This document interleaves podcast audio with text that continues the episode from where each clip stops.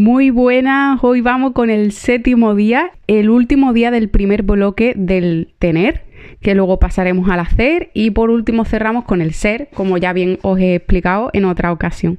¿Y cómo vamos a cerrar este primer bloque? Pues vamos a cerrar con mucha claridad sobre esos objetivos que queremos tener, esos objetivos que quizá con el tiempo cambien, pero ya por lo menos a día de hoy que lo tengas escrito en un papel y que estén anotados de la forma más específica posible yo te diría que te centre en tres objetivos principales, pero obviamente tú puedes hacerlo a tu modo y puedes poner menos o puedes poner más.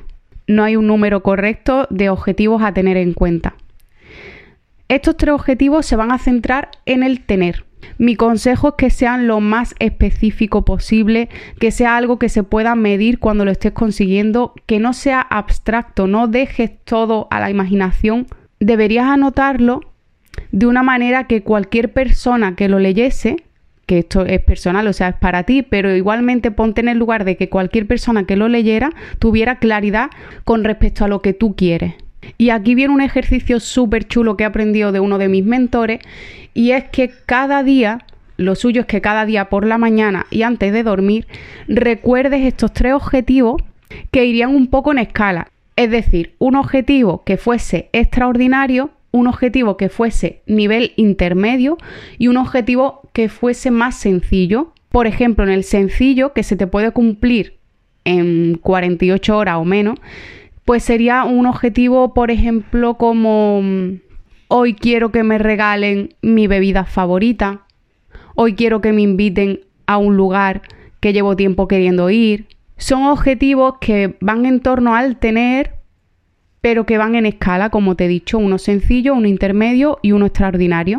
Y cuando se te vayan cumpliendo, pues los cambias por otro.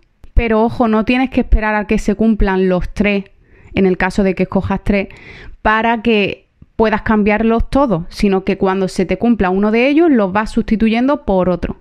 Además te invito de que cada día cuando vayas a recordar tus tres objetivos, tengas en cuenta que vives en un universo abundante, que lo que tú estás pidiendo ya está creado y simplemente se trata de escoger lo que va a suceder en tu propia partida. Ya lo físico, la ciencia, está demostrando lo que generan nuestros pensamientos, el poder que tienen para transformar la realidad que nosotros estamos viviendo día a día. Así que solo se trata de que a partir de integrar esto, que ya sabemos científicamente, nosotros decidamos con conciencia lo que queremos que ocurra en nuestra realidad.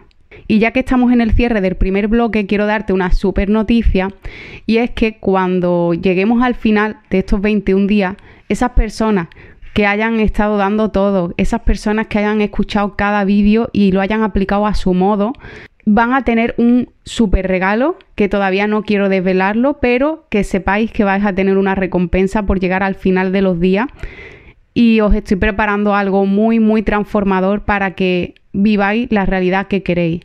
Que no estéis bailando el juego de la vida a la deriva, porque al final, si escogiste esta partida, es para jugarla bien, ¿no? Así que hemos venido a jugar. Yo quiero enseñarte las reglas del juego. Yo quiero que lo que he conseguido y lo que he descubierto eh, a lo largo de muchos años, que tú te lo puedas llevar y lo puedas integrar de una forma más rápida en tu vida para que todo lo que vivas a partir de ahora sea desde la conciencia y escogiendo lo que tú quieras. Y ya por último quiero recordarte, como siempre, que tenemos un poder ilimitado. Yo creo en mi poder. ¿Y tú crees en el tuyo? Y una cosa más. Te amo.